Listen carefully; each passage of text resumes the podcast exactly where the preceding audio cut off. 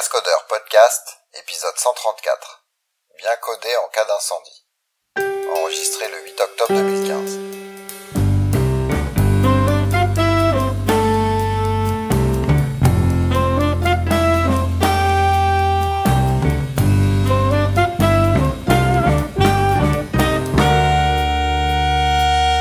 Bonjour et bienvenue au Cascodeur épisode 134. On est le 8 octobre 2015. euh, Et puis, euh, bah, on a un gros, euh, gros sujet, euh, enfin gros, gros épisode news avec plein de, plein d'infos. Et on a viré Guillaume qui, qui a changé de métier. Il devient babysitter. Donc voilà, ça, bon, bonne chance à lui dans sa conversion. Euh, et à la place, on a pris Yoon qui euh, fait partie de Creative Data qui sponsorise l'épisode. On en reparlera un petit peu après. Mais euh, il va aussi discuter avec nous des news, puisque a priori, il fait encore un peu de Java, euh, ce monsieur, c'est ça? Euh, et bonjour Manuel, ravi d'être là. Oui, bah, je suis aussi euh, Jug Leader au, au Normandie Jug. Donc euh, de temps en temps, on a un ou deux tracks de track Java à l'année quand même. Voilà. et puis donc, il y a Vincent et Arnaud. Salut, salut. Bonjour. Et Vincent qui est accompagné de son ventilateur. Donc, s'il y a un peu de Voilà, bruit je, quand ne Vincent me- je parle. ne me sépare jamais de lui. C'est pas l'été pourtant, hein, on comprend pas. bon allez, on va se lancer, euh, on va se lancer dans les dans les nouvelles. On va démarrer vous, qu'on par le bas et on remonte. Hein, Java. Euh, Il y a un livre de Ben Evans qui est de London Jug, si je me souviens bien. Oui. Et euh, ça parle de Java, mais pour une fois, euh, ça parle pas de Java techniquement en fait. Ça parle euh, de euh, l'histoire de Java. Et puis, le, les, comment les choses sont arrivées, qu'est-ce que ça a contribué, etc. Donc c'est un peu un, une rétrospective historique, his- historique, rétrospective historique de Java. Donc je l'ai pas lu, mais c'est gratuit, c'est chez O'Reilly, vous Oui. pouvez aller cliquer sur le lien. C'est pas très gros, ça fait 50 pages, donc euh, c'est accès- c'est Ah, faci- facilement euh, easy, ouais. Bueno, faut que je le mette dans mon Kindle. Donc, pareil. Voilà. Euh, et tu l'as lu du coup, toi? Non, pas encore. J'ai commencé à, juste à, à lire l'intro, mais effectivement, c'est tout. D'accord. Mais c'est pas intéressant pour nous, on été dedans, on est, on est né Ouais. dedans. Mais justement, tu peux dire ah, il raconte, euh, raconte n'importe C'est un quoi. peu ça.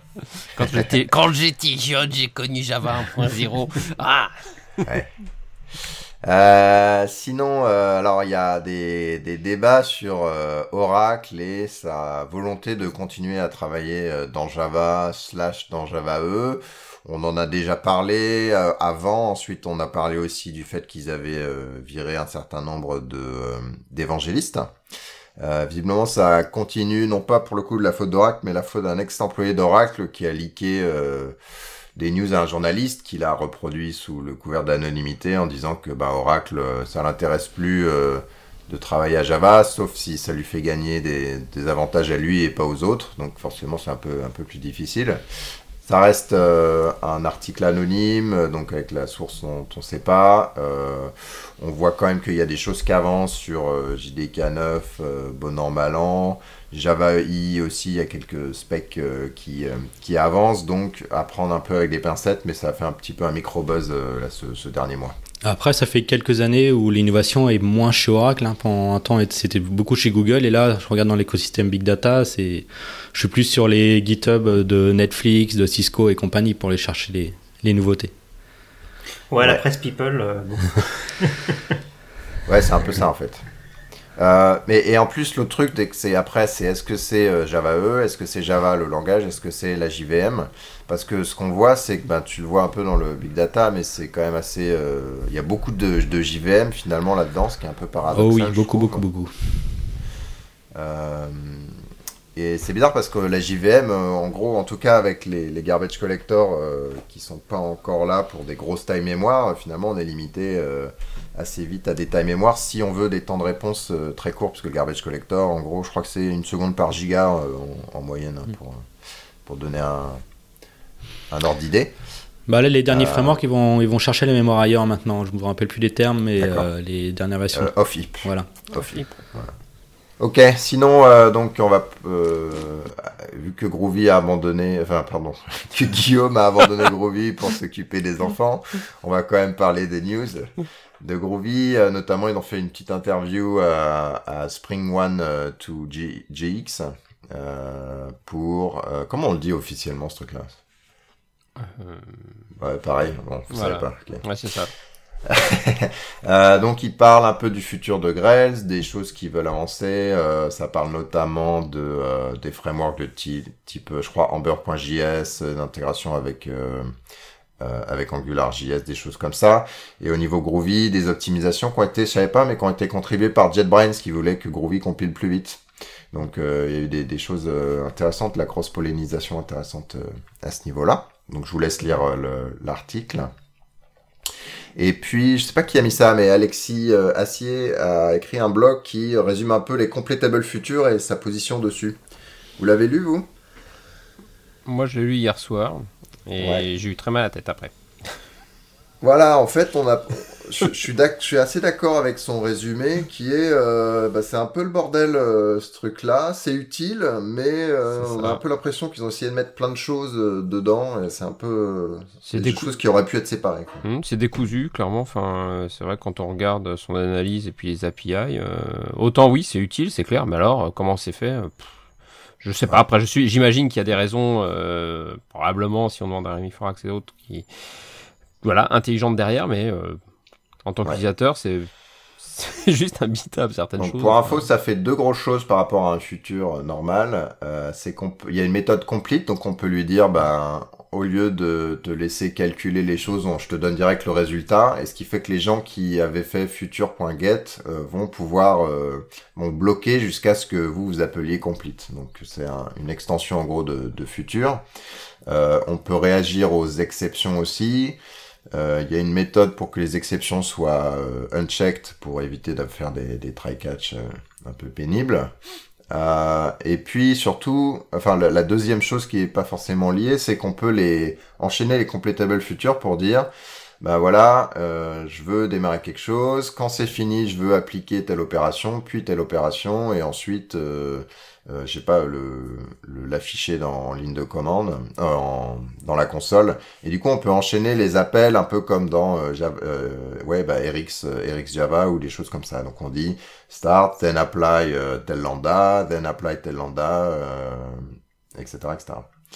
Là où ça devient un petit peu plus compliqué, c'est sur la gestion d'erreurs. Si on fait, on peut dire voilà, en cas d'erreur, euh, fais ceci. Donc on peut par exemple avaler l'erreur, euh, sortir un autre résultat pour avoir une valeur par défaut ou des choses comme ça. Mais selon qu'on enchaîne les les appels en type API fluide ou qu'on euh, ou utilise euh, le, enfin qu'on arrête avec un, un point virgule et qu'on qu'on appelle après, ça fait pas forcément les mêmes choses. Donc c'est c'est là où ça devient un petit peu euh, casse-gueule en fait finalement pour pour les développeurs. Vincent, vous, vous êtes encore coincé à, à Java 3 ou, ou ça, ça te fait ba- ça te fait baver ou pas? Si, si, oui, mais j'avais regardé, j'avais vu là une session, euh, une présentation au, Paris- au dernier Paris Jug sur le sujet. Ouais. Donc je trouvais ça très intéressant. J'avais, j'étais, euh, je trouvais que l'API était pas très jolie. Euh, Je trouvais qu'il y avait des tonnes de, de signatures, si je me Ouais. souviens bien, et que ça aurait, j'avais l'impression que ça aurait pu être euh, un peu designé un peu mieux. Mais au-delà de ça, ça avait l'air, euh, ça avait l'air utile. Après, je l'ai pas encore utilisé. Euh, nous sur XWiki, on est en Java 7 et on se pose la question de passer en Java 8 euh, en 2016 là, en dé- début 2016. D'accord. Euh, ça, ça, ça, ça dépend pas mal de JBoss en fait. JBoss, ce sont les premiers en général en librairie à bouger sur euh, les dernières versions. Et du coup, Ouais. ça tire, ça nous tire parce qu'on veut utiliser les, on veut upgrader et, et du coup, ça nous force quoi. Euh, Il y a ben il y a Infinispan qui est passé à, C'est ça. à Java 8. Span 8, ouais. Voilà, et puis comme Java E, euh, le prochain, ça sera Java 8 aussi. Je pense que voilà, ça va suivre un peu dans ce, dans ce goût-là. Exactement. Voilà. Ensuite, on va passer à Java E. Euh, Il y a euh, des échanges dans la mailing list JMS sur euh, des améliorations euh, de JMS et des discussions là-dessus. J'ai un petit peu oublié le détail, euh, si quelqu'un peut m'aider. Euh, Euh, Ils appellent ça Flexible JMS et je crois que c'est un peu séparer certaines fonctionnalités en utilisant des annotations plutôt que des interfaces ou des choses comme ça. Oui, c'est ça, c'était remplacer, remplacer une seule annotation qui était le JMS Listener avec différentes annotations. Mais alors après, effectivement, dans les détails, ça fait des Ouais, siècles pour que j'ai pas utilisé JMS. Donc... Ah là là là là. Ah bah ouais. Sinon, il y a, j'étais, euh, j'étais là un, un des, un des trois jours de, enfin deux des trois jours du meeting CDI. Euh, donc ils se sont retrouvés à Paris, le, le- Mm. une partie de l'expert group, et ils ont discuté de CDI 2. Donc il y a un petit résumé d'Antoine sur euh, ce qu'ils veulent faire. Euh, beaucoup de travail au niveau de l'API de Bootstrap pour qu'on puisse utiliser euh, CDI euh, en dehors. Euh, et puis, euh, est-ce qu'il faut rajouter un scope qui permettrait de travailler dans Java SE pour faire un peu le, l'équivalent d'un thread, euh, thread scope ou de conversation, mais, euh, mais pas dans Java E, mais dans Java SE. Donc des, des discussions là-dessus. Et puis sur euh, le- les événements asynchrones aussi, essayer de trouver un, un mode euh, un peu consistant au niveau de l'aspect qui soit simple, un peu plus simple que Completable Future par exemple. Donc ils ont pas mal discuté pour essayer que ça soit pas trop confus. Voilà, c'est puis- ballot, c'est ballot parce qu'il devait m'appeler euh, pendant la conf pour discuter Ouais. euh, la, de la partie qui m'intéressait moi, c'est-à-dire le, le fait de, de rendre dynamique l'enregistrement de bin. euh. Ouais. Et Donc- ils n'en ont pas discuté du coup. Si on en a discuté Ah bon autour d'une bière, mais c'est Ah, vrai que le gars qui implémente, il faisait énormément la grimace, donc c'est pour ça que. Ben, je sais, j'ai déjà discuté avec le par par Jira interposé forum et euh, les gens qui implémentent ont l'air très frileux sur le sujet. À chaque fois, ils disent c'est un gros changement, donc ce sera pour plus tard, etc. C'est c'est dommage que ce soit pas à la base en fait, je trouve, parce que du coup, ça va devenir de plus en plus compliqué de le de le faire. Et leur seule solution euh, pour le moment, c'est de dire bah on, on, on réinitialise tout, tu, re- tu refais tout l'enregistrement dès que tu veux rajouter un composant, bah tu réinitialises tout le reste, ce qui bien Ouais. sûr ne- n'est pas satisfaisant euh, pour la plupart des besoins. C'est Euh, dommage. ouais. Pourquoi c'est pas satisfaisant en fait si Parce que c'est trop lent. C'est beaucoup trop trop lent. Hmm. On a des milliers de composants et le- le- l'enregistrement des milliers de composants, c'est très lent en fait. Enfin, c'est très lent. C'est il y a plusieurs secondes, genre 5 secondes, 6 secondes. D'accord. Ok. Bon bah je, re- bah écoutez, Antoine écoutera ce podcast et on sentira, euh, euh, comment on dit, enfin motivé Concerné, pour ouais. essayer de, de retourner là-dessus. J'espère. Euh, sinon, il y a Adam euh, Bi- Bin, bien, Bin, on va dire Mhm. Bin, qui, euh, donc, il y a un monsieur autour de Java E, etc., qui fait un post assez court qui explique les petites différences si on utilise CDI sans les EJB euh, 3.1 ou avec les EJB 3.1, les petites fonctionnalités qui sont euh, différentes, des choses que vous aurez pas forcément.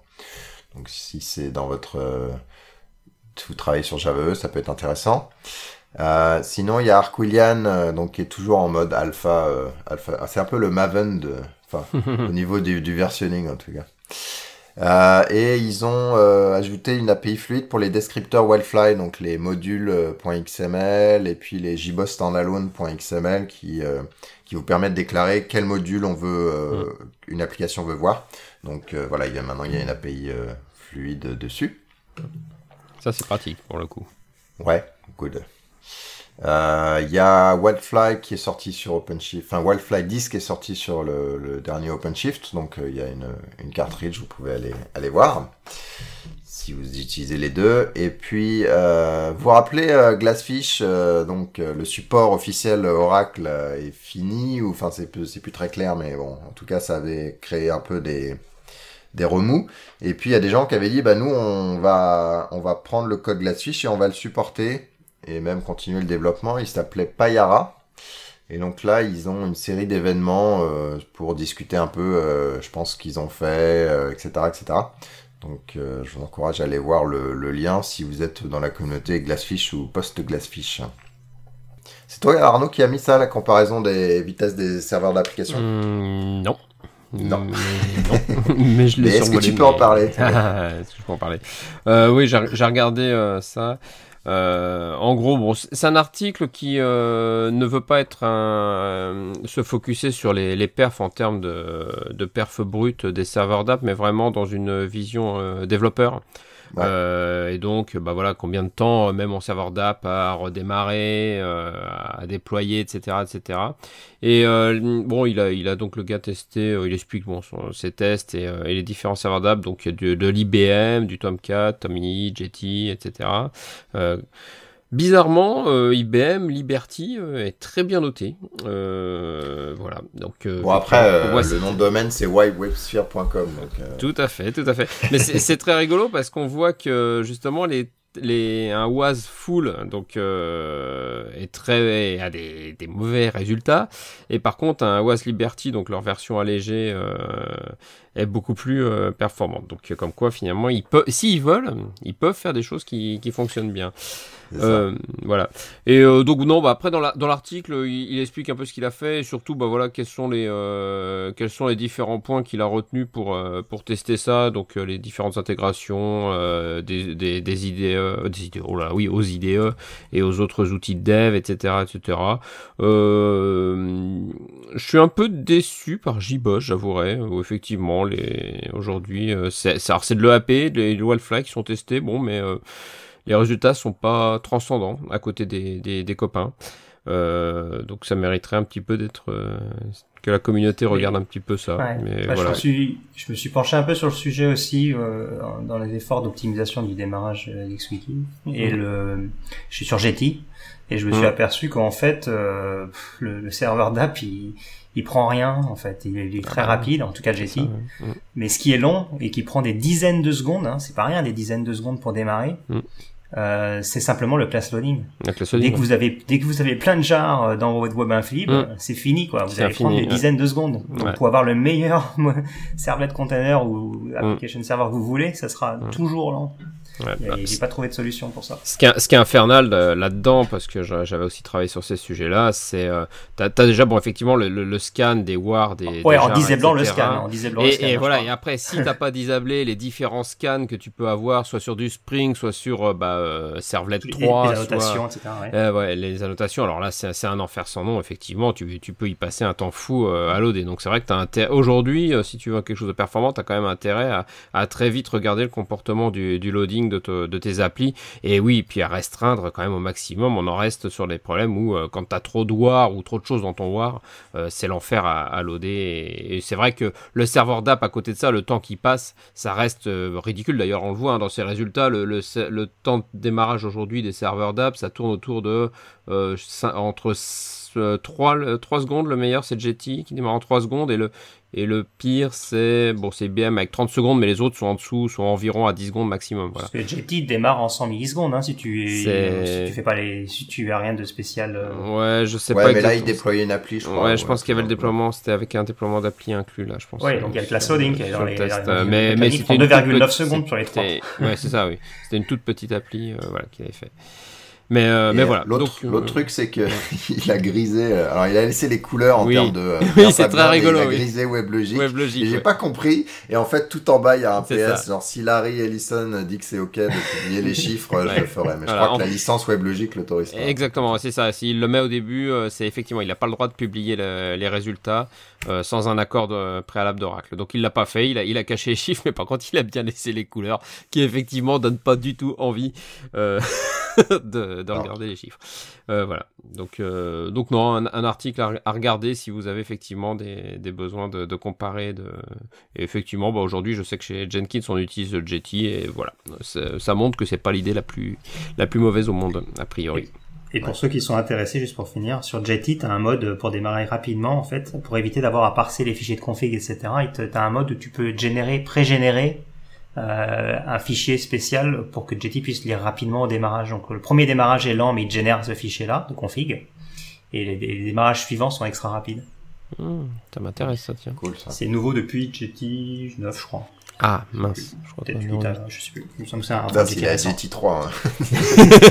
ah bah oui, hein, dans Jenkins. Euh, non, non, ça peut être intéressant pour le mode, euh, pour le mode euh, dev, le HP run, ça peut être utile. ok, on va passer au web. Euh, deux petits deux petits liens, il y a euh, Radpack 1.0 qui euh, est euh, qui est sorti. Alors contrairement à ce que je pensais, Radpack n'est pas un, un, outil de sérialisation, mais mais en gros un, une plateforme pour faire du développement asynchrone web. Euh, alors ça peut se comparer un petit peu à Vertex dont, on a déjà décrit. Donc euh, l'idée c'est d'avoir un, une event loop par euh, processeur et puis des handlers qui euh, processent une queue d'événements et puis sont, doivent, être, doivent être non bloquants et on est censé rendre la main, etc. etc. donc de, de, surface, ça ressemble beaucoup à Vertex et je vous recommande notamment d'aller lire les commentaires puisqu'il y a le la personne de Vertex, Tim, Tim Fox et le gars de Ratpack qui sont euh, qui sont un peu frités sur euh, c'est la même chose, c'est pas la même chose, etc. Donc euh, voilà, si vous voulez un peu comparer les deux, c'est peut-être un, un, point intéressant à, à, aller voir. Du coup, ça s'est supporté par Pivotal, ce projet-là? C'était présenté à Spring One, c'est pour ça que je posais la question. Ah ouais, mais tu sais, Groovy et Grail, c'est présenté à Spring One. Ouais, alors, ok, ça. je sais pas en fait. C'était l'inertie, on va dire. c'est ça. Non, euh, je sais pas, c'est une bonne question.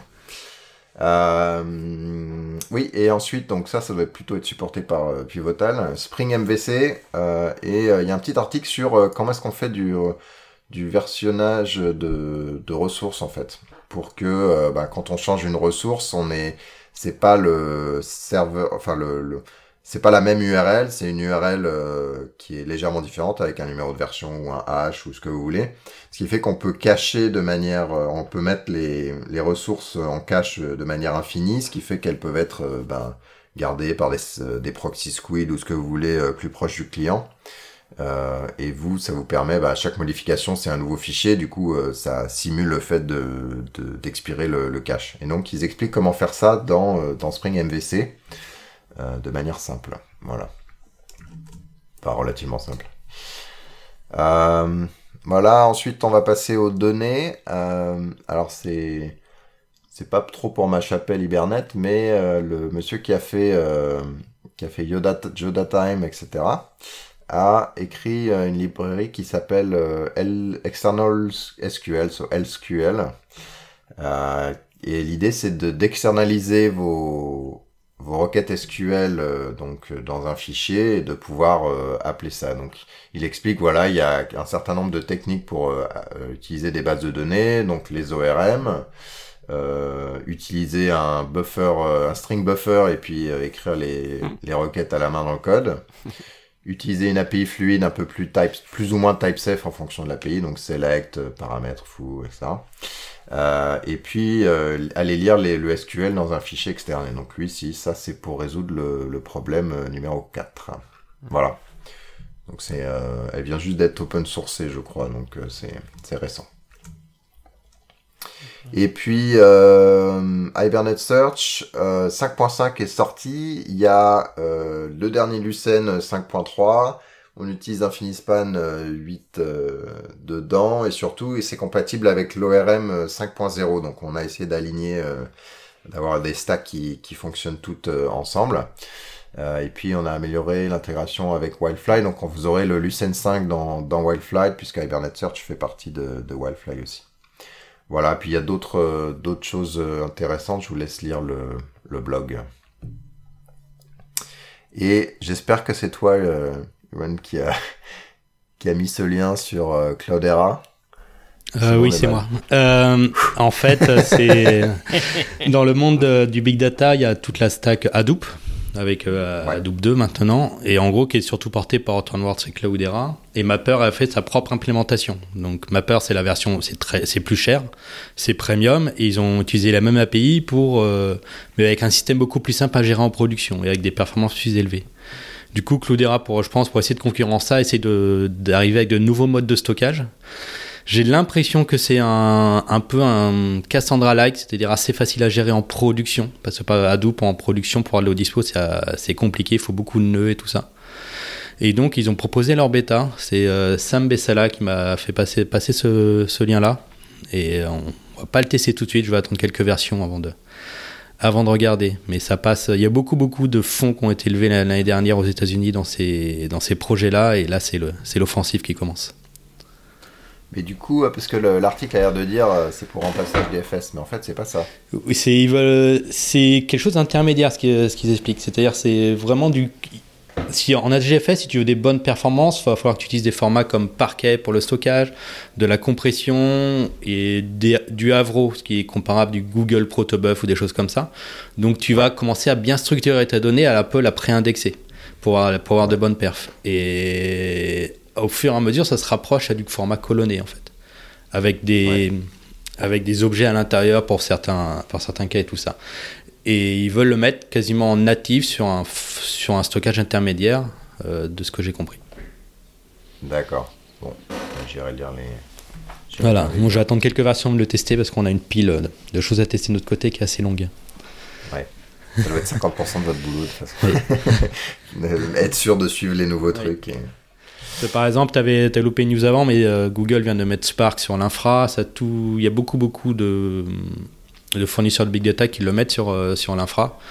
Et Spark, c'est un projet un peu fou. où, euh, ça commit très très vite. Les releases arrivent toutes les deux mois et il faut gérer. quand on intègre ça, il faut gérer tous les tout ce qui casse dans les versions. Ce, dans ce qu'ils Ouais. ont bien expliqué, c'est que le qu'on passe d'un 4 à un 5, euh, ça casse. Donc il faut. Alors l'avantage c'est qu'ils ont un TCK, enfin on, on voit bien euh, que telle librairie est 70% compatible Ouais. avec la nouvelle version ou l'ancienne version, mais par contre effectivement euh, ça casse. Voilà, on a, euh, entre un 3 et un 4, il fallait recoder par exemple. C'était c'était sympa. La classe. Après ça dépend de quel côté t'es, parce que nous, nous euh, par exemple avec Infinispan on est plutôt du côté des fournisseurs de... Enfin on est une data source pour Spark Oui. par exemple. Donc euh, des fois ça casse à ce niveau-là, mais des fois ça casse de l'autre côté, c'est genre les applis des, des- des utilisateurs. Ou des librairies qui utilisent euh, Spark au-dessus. quoi. Ouais. Euh, ouais, il y a euh, donc Google Cloud Data Proc qui en gros dit bah voilà, c'est l'infra Google, on vous gère le truc et par contre vous, on vous expose les API, enfin Spark, Euh, ce qui fait que euh, ben vous avez euh, tous les avantages du cloud avec le coût à la demande et des choses comme ça, mais vous n'êtes pas obligé d'utiliser les API Google, c'est euh, c'est du Spark quoi. Si je résume à peu près le, le truc. Oui, après, ce que j'ai pas regardé, moi, c'est comme pour Google App Engine, le, ce que tu dois customiser pour Google. J'espère que c'est qu'il y a qu'il y a le minimum. Et il faut toujours faire gaffe euh, Ouais. dans, dans ce qu'ils te proposent. Ouais. C'est plus dur de sortir après. Et du coup, euh, c'est un- une transition euh, excellente pour parler de Creative Data, donc qui sponsorise euh, euh, cet épisode. Donc, explique-nous ce que c'est que Creative Data et pourquoi euh, les, les auditeurs seraient intéressés. Alors, alors déjà, c'est la deuxième fois que je sponsorise. J'avais sponsorisé euh, depuis Masternote la dernière fois pour du, re- pour Ouais, du recrutement. Exactement. Et donc là, Creative Data, on fait une plateforme Big Data prête à l'emploi.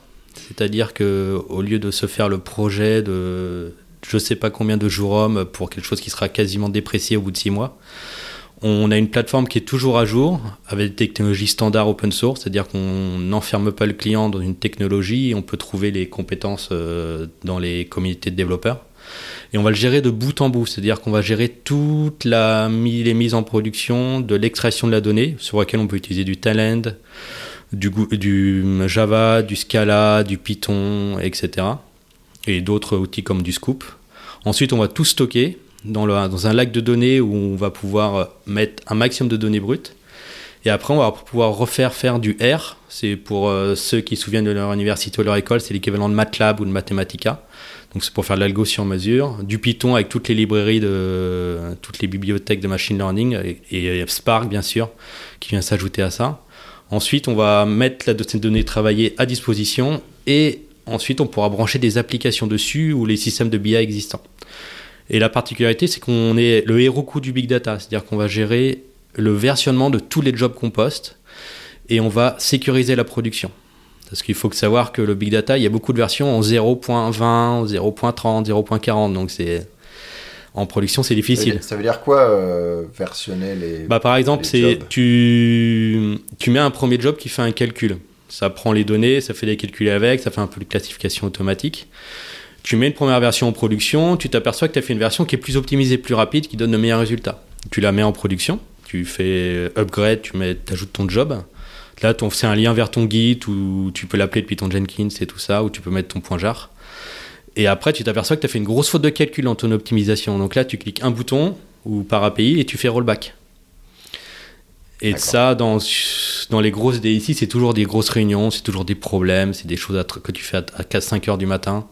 Là, c'est automatisé, c'est prêt pour la production. On sécurise en fait toute la, euh, tout le travail de la donnée pour que on- le client puisse se concentrer sur ses données, ses, ses analytics et euh, ne se préoccupe pas de toute la plomberie. En fait, ce qu'on fait, on fait les parties techniques réglées. Et ça, on le fait dans notre data center. Donc, on met sur des data centers en France. Et on a choisi un data center green, c'est-à-dire où c'est tout optimisé au, au niveau euh, de la clim. Et nous, on choisit du matériel optimisé aussi. Et il est en Normandie parce que c'est vert. Voilà, exactement. Il est, il est euh, dans une petite commune à côté de Rouen. Et il va être redondé euh, aussi en Normandie d'ailleurs. Et on fait là, on est en train aussi de construire une box big data qu'on installe chez le client. Comme ça, on est plus proche de la donnée. Quand il y a beaucoup de terre à, à ramener, c'est ra- c'est pratique. Et ça permet pour tout ce qui est données bancaires, assurance, santé, etc., de pouvoir euh, pas sortir la donnée de chez le client. Et ça, on l'infogère à distance, comme le fait Teradata par exemple. D'accord. Et j'ai une petite question du coup. Euh, quand tu, tu, tu, dis que vous mettez à jour de manière constante les, les librairies, donc là, euh, mettons que vous passez de Spark 1.4 à 1.5, euh, que l'utilisateur il a utilisé les API, donc ça casse son appli, qu'est-ce qui se Bah, passe ce qu'on va faire là, donc nous, on a commencé par, par la 1.5 et pour la 1.6, on pourra choisir euh, ce qu'on a. Nous, les, on les appelle des capsules, les modules. On pourra avoir capsule, une, une capsule 1.4, puis après une 1.5, puis après une 1.6. Sinon, on- ça va tout exploser en, en production. Donc, on va versionner ça parce qu'en en fait, on co- containerise tous les traitements. Donc, on, c'est facile à faire pour nous pour, euh, pour euh, gérer les versions. D'accord. Donc en fait, euh, l'utilisateur il dit, bah, moi je veux euh, la capsule version euh, ça, et du coup ça va rester euh, pour la vie du, la vie du job ou du truc Voilà. comme ça. C'est ça Oui. Et après, bah, tu peux choisir les technos que tu veux en fonction de tes besoins. Si tu es plus un consultant BI, tu vas choisir du Talend. Si tu fais du Java, bah, tu fais du Java. Si tu fais du Scala, tu fais du, du Scala. Si tu viens d'un labo de recherche, tu as fait que du Python Machine Learning, bah, tu fais du Python. C'est... On fournit le meilleur des outils en fonction des populations. On n'impose pas une technologie. euh, Par exemple, on va pas pas imposer du Scala à quelqu'un qui n'en a jamais fait. Quoi. Il choisit de, sur, sur quoi il Ouais. développe. Ok. Bah, en tout cas, merci encore euh, de nous, de nous sponsoriser. Et puis, bah, ça a l'air intéressant. Voilà, et juste pour dire, on est encore en, petit, en petite phase de recrutement, il faut passer sur le site, il y a encore quelques offres de, de disponibles. Donc c'est suite à, à notre, à notre levée de fonds où on, on accélère. Cool. Voilà. C'est bien. Et c'est en France. C'est en euh, France, en C'est Normandie. pas que aux États-Unis ces trucs-là. Voilà, et oui, parce que nos concurrents, ça va être Databricks par exemple, Datamir, qui sont tous les deux basés, euh, basés aux États-Unis. Et on a déjà des clients et on, on est déjà bien fatigué et on a besoin de renfort. Si vous voulez ne pas dormir, allez la rejoindre. Voilà. Mais c'est dans- c'est en Normandie et pour un 50 mètres carrés à Paris, vous avez un deux- une, une maison de 200 mètres carrés euh, du côté de Rouen. Il est bon, hein, il a bien préparé son truc. Ah, il a tout prévu. hein. Good. Euh, on va passer à l'architecture. Euh, le premier, c'est un article sur Vox, vox.com, qui euh, fait un petit retour sur les, enfin un retour d'une personne hein, sur euh, les microservices. Et moi, ce que j'ai trouvé, euh, je sais pas si vous l'avez lu, mais ce que j'ai trouvé un peu dommage, euh, enfin dommage, un peu paradoxal, c'est qu'il dit bon, les microservices c'est bien, etc., mais en gros, faut standardiser parce que après c'est vite le bordel. Et après, on se dit, bah ouais, mais l'idée des microservices, c'était un petit peu de pouvoir installer euh, la techno spécifique euh, et de l'isoler, de, euh, de, de faire ce, ce job bien euh, sur ce machin, tant qu'on respecte les contrats. Et là, ce qu'il a l'air de dire, c'est qu'il faut un peu standardiser la manière dont on déploie, dont on euh, change les versions, etc., etc. Ce qui, euh, pour moi, est un petit peu à l'opposé de cette idée de microservices pour isoler les technologies potentiellement. Voilà, sinon c'est, euh, il explique un petit peu. Ben après c'est la vie concrète quoi. Il, tout n'est pas magique et plus il y a de microservices, plus il y a de communication, euh, moins, moins c'est idéal quoi. L'un d'entre- vous a déjà implémenté euh, les microservices? Alors nous, moi de mon côté, on l'implémente euh, morceau par morceau. C'est-à-dire euh, on est à 3, 4, 5 et en fait la plateforme qu'on fait c'est une plateforme de gestion de microservices si on abstrait vraiment. Et par contre j'ai rajouté une petite vidéo à regarder juste après le, lien. Euh, C'était une, euh, je crois qu'elle vient de Leeds au vu de l'accent. Euh, elle expliquait pourquoi les microservices. C'est un peu ce qu'on oublie, c'est pas des microservices pour les microservices. Pourquoi les microservices Pour faire du continuous deployment. Pourquoi ça Pour pouvoir livrer le client plus vite. Et elle disait que c'était pas juste les microservices, c'était aussi une organisation de ceux qui préparent, qui analysent le métier jusqu'à jusqu'à l'exploitation qui monitore quoi. Et avant d'en faire plein, il fallait quand même poser la question de pourquoi. il y avait un bon article, enfin je trouve, de Martin Fowler, en tout cas, que je, qui présentait bien, je trouvais, le, concept de microservice et les implications que ça avait, et dans quel cas c'était intéressant d'utiliser, dans quel cas c'était moins intéressant. Et les contraintes que ça apportait, mais aussi des avantages. Si vous êtes intéressé, on pourra mettre ça dans les show notes éventuellement. Et puis euh, il y a euh, Amazon qui se met à la, à la sauce des containers. C'est toi, euh, Yohan, qui l'a mis ou pas? Le lien D'accord, bon, c'est euh, notre fantôme Guillaume qui l'a mis. Euh, si j'ai bien compris, parce que j'ai un tout petit peu lu l'article, c'est que en gros c'est euh, Docker mais côté côté Amazon. Alors après, ils ont sorti pas mal de choses Amazon récemment, hein, surtout pour être un peu plus plateforme as a service. Et c'est des choses qui sont sorties après tôt a priori parce qu'ils devaient tout annoncer dans le mois qui suit à leur grosse conférence. Mais là, ils ont supporté Elasticsearch et Hadoop directement, quoi. Ouais. Au-dessus de ces deux. Donc EC2 euh, e Container Service, effectivement, c'est des outils pour euh, qui sont équivalents à Docker Swarm, Kubernetes, Mesos, etc. Donc c'est de l'orchestration euh, et du scheduling de, de services de containers Docker, hein, en gros sur, sur une infrastructure. dont vous aurez plus d'informations dans le prochain épisode qui sera la suite de, de l'interview avec Patrick Chanezon. Alors on a une grosse, grosse section outillage. Euh, premièrement, euh, Eclipse Mars, la version point, euh, enfin la micro point 1 est, est, sortie avec évidemment des bug fixes, des choses comme ça. Et puis il y a la version Néon qui est alors la version d'après en fait, qui est sortie en milestone, milestone numéro 2. Donc si vous voulez tester un petit peu le, le futur de côté Eclipse, vous pouvez aller voir. Euh, sinon, il y a un projet euh, qui euh, fait partie un peu de l'univers JBoss qui s'appelle Ocular. ils ont sorti Ocular Metrics 0.7. Et donc l'idée, c'est d'avoir des agents qui collectent des métriques, qui les envoient dans un système qui les, qui les gère en termes de, de time series.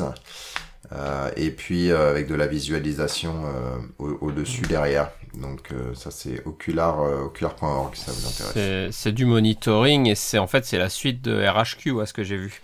Ouais, voilà. pour ceux qui connaissent euh, RHQ, euh, l'ancien produit. Euh, alors, je sais pas, donc il est peut-être arrêté, je sais pas, là-dessus. RHQ. pour l'instant, il est pas arrêté. Mais, mais, voilà, c'est une nouvelle version et enfin, c'est une nouvelle. ça fait un peu la même chose, mais par contre, c'est basé sur des nouvelles techno. Je sais plus ce que c'est derrière, c'est du, c'est du Cassandra. Voilà, c'est ça. Donc voilà, c'est un peu plus moderne, un peu plus, un peu plus mieux, un peu plus beau, un peu plus tout ça. Voilà. Donc la RHQ version moderne. Voilà, en parlant de plus mieux, plus beau, euh, donc euh, il y a Apple qui a sorti El Capitan, qui était censé être une euh, mise à jour indolore. Elle est un peu moins indolore que ça pour les développeurs, notamment si vous utilisez Homebrew, puisque ils ont, en fait, ils ont introduit un truc qui fait que quand on est root, on n'a pas encore tous les privilèges. Il y a un truc le système se protège en fait euh, des, escalades, de, privilèges.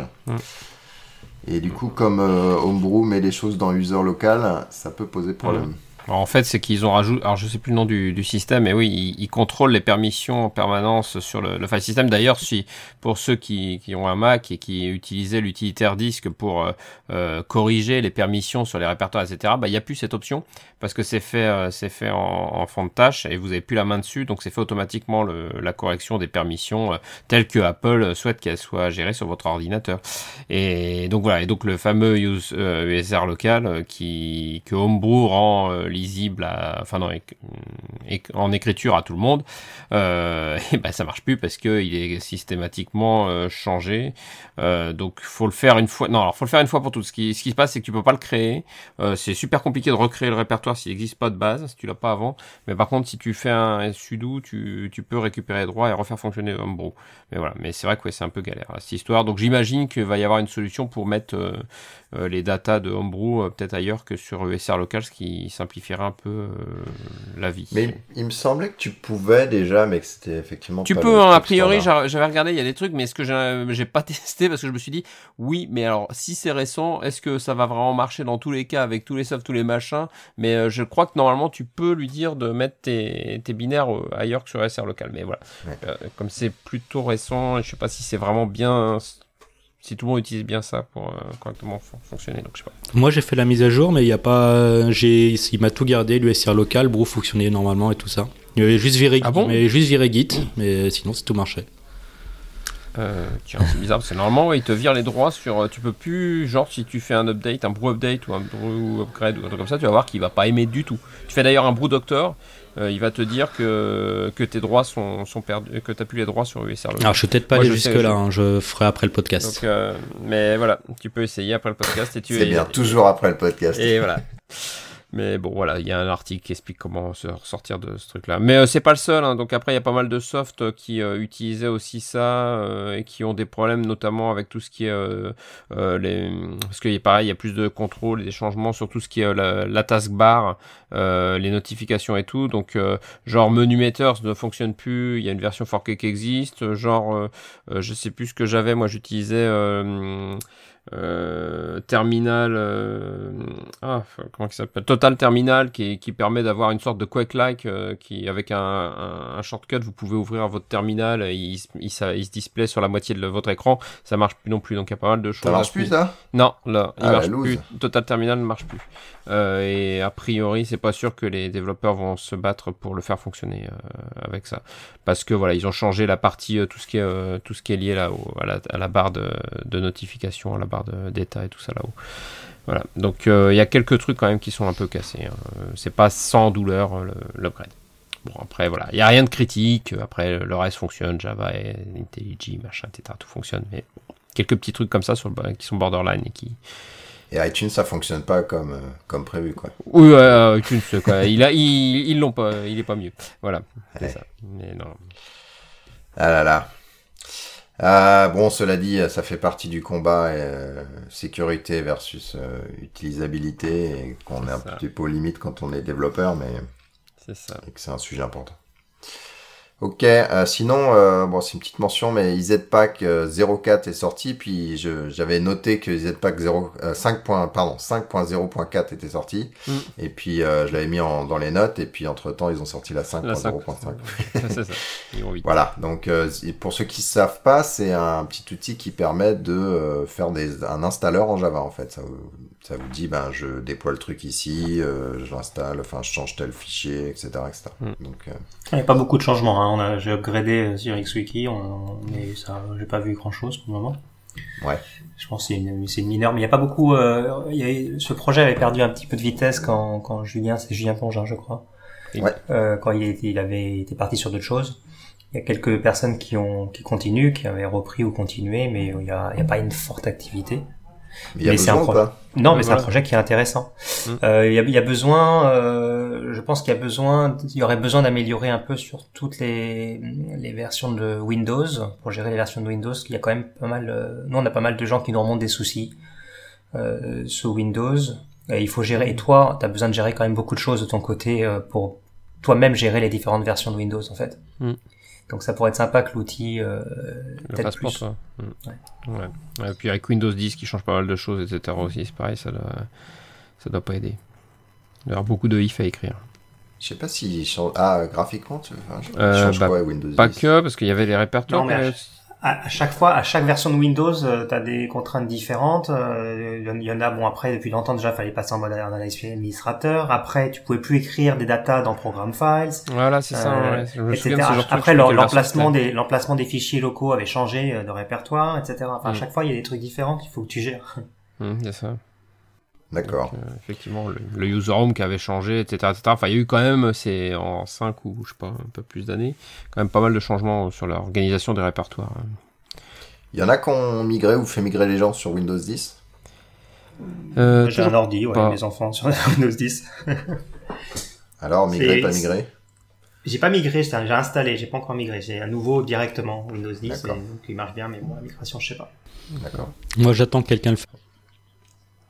c'est ça. J'ai un peu peur aussi. c'est comme les stacks, les stacks big data. T'attends un peu. surtout j'étais content de retrouver le mon menu start, mon start. Ton menu start, oui, c'est ça. c'est clair. Ouais, non, moi je, je suis inquiet parce qu'effectivement c'est sur la machine de mes parents qu'il faut que j'upgrade et bon. Voilà. c'est toujours. Surtout que c'est difficile d'enlever le truc qui te dit d'upgrader, quoi.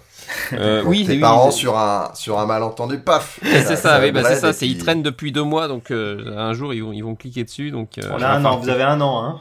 C'est ça, on n'a qu'un an pour le faire gratuitement, et, euh, mais bon, enfin que faudrait le faire. Mais mais c'est vrai qu'après, ce qui m'inquiétait, c'était quand même tous les tous les bruits sur euh, bah, voilà sur les problématiques de euh, de privacy et tout ça, où voilà, enfin la machine passe son temps à envoyer ses données chez Microsoft. Je trouve ça quand même bon.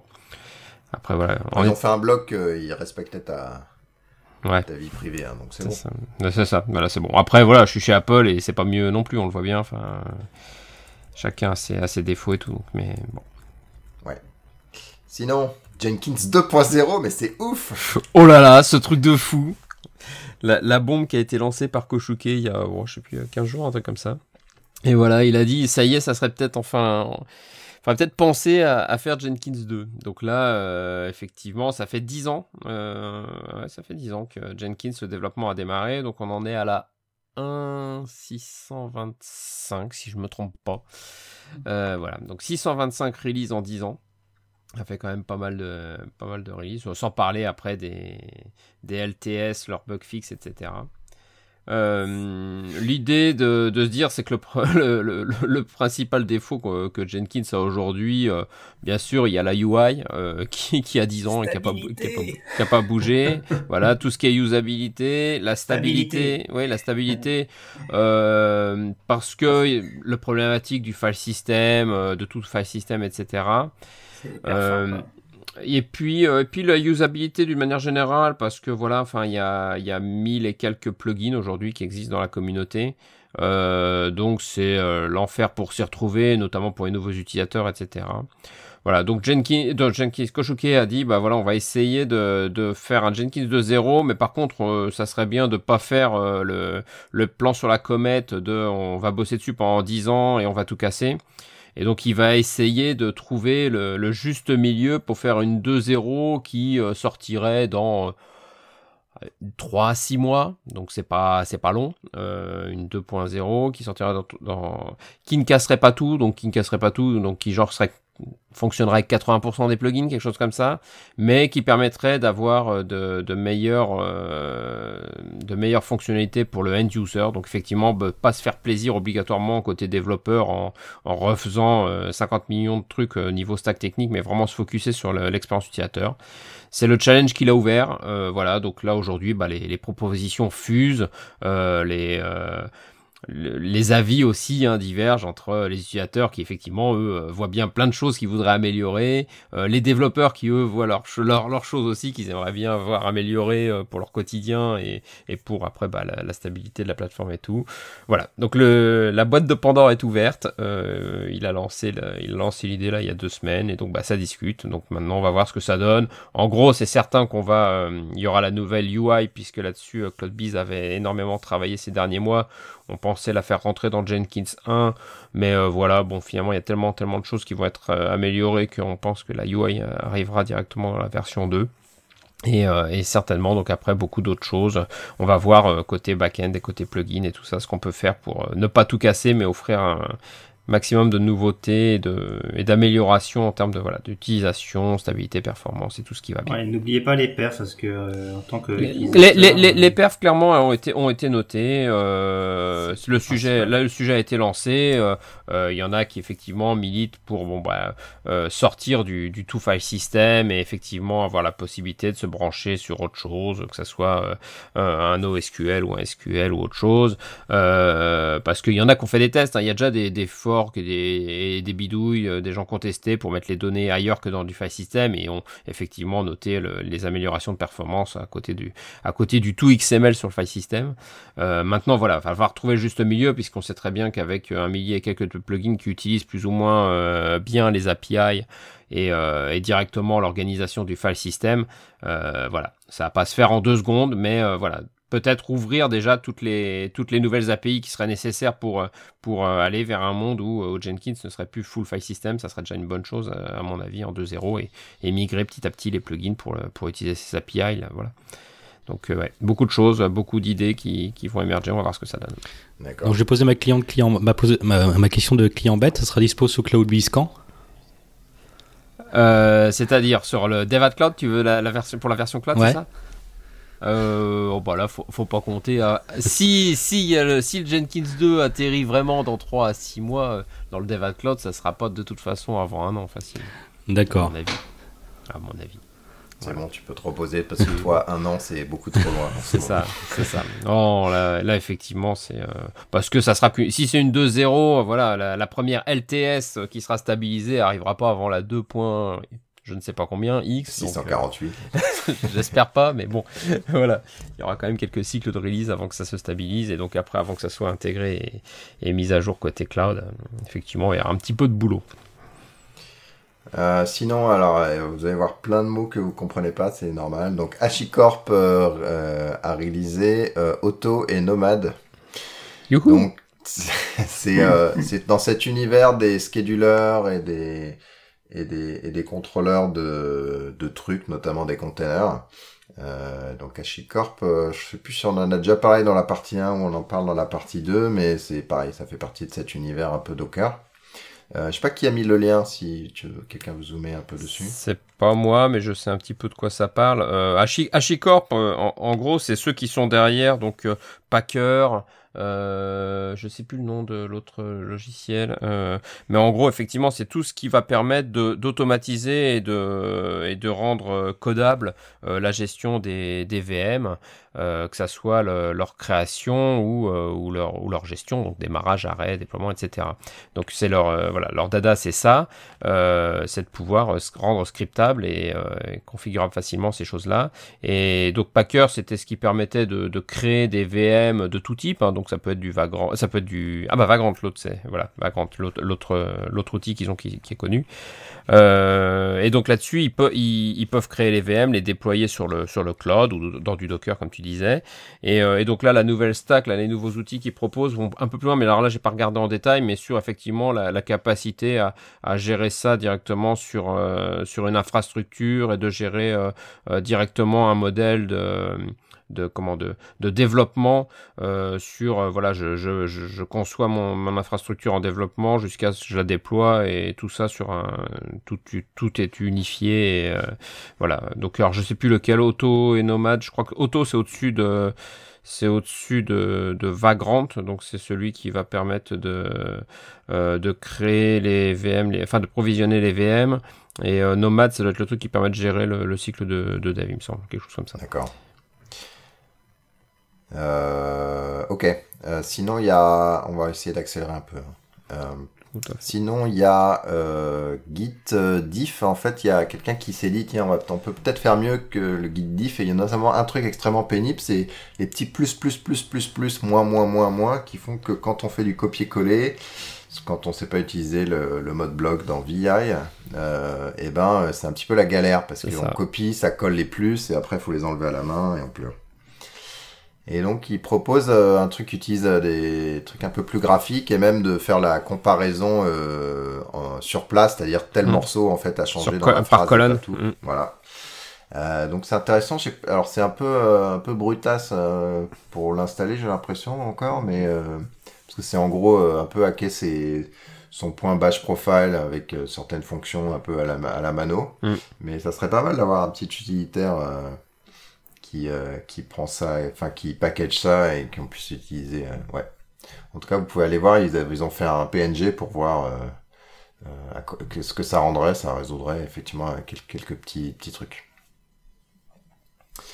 Sinon, il y a Microsoft qui est plus royaliste que le roi. Il a fait un émulateur Android donc plus rapide que l'émulateur officiel. voilà, c'est ça. J'ai vu ça passer il y a quelques il y a quelques semaines. Après bon, personnellement, j'ai pas testé, j'ai pas j'ai pas l'expérience dessus, mais effectivement, ils ont sorti euh, dans le euh, vu qu'ils ont euh, comment open sourcé, enfin rendu disponible maintenant Visual Studio et tout ça. ils ont travaillé aussi sur la partie Android et ils ont fait une Ils ont fait un émulateur qui, soi-disant, est, est, plus performant que celui de, Google, ce qui, d'un autre côté, je dirais, n'est pas bien compliqué. Euh, mais bon, vu, vu les problèmes que moi j'en vois en tant que voilà sur le support CloudBees, j'en vois régulièrement passer des problèmes avec le, le Google, leur émulateur, parce que c'est une catastrophe. Ça prend un maximum de ressources et ça marche pas et c'est super lent et, et voilà. Ouais. Sinon, euh, tu étais à ApacheCon. Est-ce que tu peux nous prendre 5 minutes euh, oh, pour oui, nous dire ce qu'il y avait 5 minutes, bah. Donc ApacheCon, ça a lieu deux fois par an. C'est la, c'est la, la conférence des, des développeurs euh, de la fondation Apache et de leurs utilisateurs. Une donc fois aux US, une fois en Europe. Ouais, c'est ça, voilà. Donc une fois, aux US, une fois en Europe. Euh, donc cette année, donc comme l'année dernière d'ailleurs, c'était euh, à Budapest en Hongrie pour la, la, version européenne. Et donc là, j'y suis allé. Euh, ça s'est passé, donc là, c'était la première fois que ça se passait sur cinq jours. Euh, parce que bah voilà la, la, fondation Apache il y a beaucoup beaucoup de projets hein. bien sûr on, les connaît pour euh, historiquement tous leurs leur projets autour d'HTTP Tomcat etc et tout l'écosystème Java mais aujourd'hui il y a beaucoup beaucoup de, euh, de projets qui sont liés au big data et donc, bah, à ce titre, ils ont fait euh, trois jours, euh, lundi à mercredi, qui étaient concentrés sur Big Data, et deux autres jours qu'ils ont appelé donc le, le core, l'Apache Core, où là on revenait sur les anciens, enfin les, les, les, projets plus historiques, voilà, normal data, les, voilà, le normal data, les, les autres. c'est moins hype, donc voilà. Et ils ont cité quoi comme type de framework dans la partie Big Data? Alors j'y étais pas, ah. euh, je pourrais te retrouver les, les ressources. Maven. Listé, mais... si c'est pas Big Data, je sais pas ce que. mais c'est très marrant de, de voir parce que j'avais, il y avait Hervé Botemi qui est, euh, qui est le chair de, de, Maven qui était pour les, les, journées Big Data et qui effectivement a vu que ces projets-là bah, continuaient régulièrement d'utiliser Maven. Donc voilà, ça fait quand même plaisir. Mais euh, non, non, dans les euh, dans les sphères, il y avait un peu de tout. Hein. Il y avait du Hadoop, il y avait du euh, Tugdual qui était là avec comment il s'appelle son projet. Drill, non? euh, oui. Euh, avec Mapper. Avec Mapper, etc. je crois voilà. que enfin, il, il supporte mal... pas de Shellreel normalement, euh, Mapper. C'est pour ah, ça. ça va être, ouais. Voilà, donc il y avait beaucoup de choses, euh, quand même pas mal de monde finalement, puisque, enfin moi je pensais pas, je, je, pensais que ça resterait assez restreint, mais euh, mais non, ApacheCon c'était quand même a priori euh, 300-400 personnes sur la version Big Data et je pense la moitié sur la version Core. Euh, voilà, donc quand même pas mal, euh, pas mal de monde. Euh, des confs, donc bah j'ai pas vu la partie big data, moi j'ai vu donc plutôt la partie, la partie core quand j'étais pas en train de préparer ma presse bien sûr. Et, et donc bah ce qui m'intéressait moi le plus, c'était plutôt sur la partie communauté. Euh, sur comment gérer les communautés parce que voilà finalement c'est quand même là-dessus que Apache essaye de se distinguer en disant que voilà ils mettent euh, plus haut la partie communautaire que la partie code et je pense que ça reste quand même toujours une, une bonne chose avec voilà pas mal de, de, discussions et d'échanges à ce niveau-là. Et c'est vrai qu'après bah voilà par contre c'est ça se reflète sur le, contenu notamment Apache Core Core euh, Concore. Euh, c'est très dis, euh, disparate euh, comme type de conf donc c'est vrai que moi personnellement il y avait plein plein de conférences que qui me parlaient pas parce que c'était sur des projets Apache que je connais pas ou qui me me touchent pas directement mais voilà la partie communautaire par contre je trouvais ça très intéressant en tout cas, mettre la communauté au-dessus du code, c'est la discrimination contre le code. On peut dire ça comme ça. Mais voilà. Mais bon, en tout cas, un très, très bon événement et, euh, beaucoup de plaisir à voilà, discuter avec tous les gens qui sont derrière ces, gros projets qui sont voilà, très intéressants à, rencontrer. Merci. Euh, on va passer à, une espèce de fourre-tout euh, méthodologie, politique, etc. Alors déjà, c'est bien, je pense qu'il faudrait qu'il soit dans tous les bureaux. C'est une petite étiquette qui dit en cas d'incendie, première étape, git commit, deuxième étape, git push, troisième étape, quitter le, quitter le, bâtiment. Quitter le bâtiment. Je pense que ça, ça peut être intéressant. En plus, c'est rapide, hein, c'est pas si lent que ça.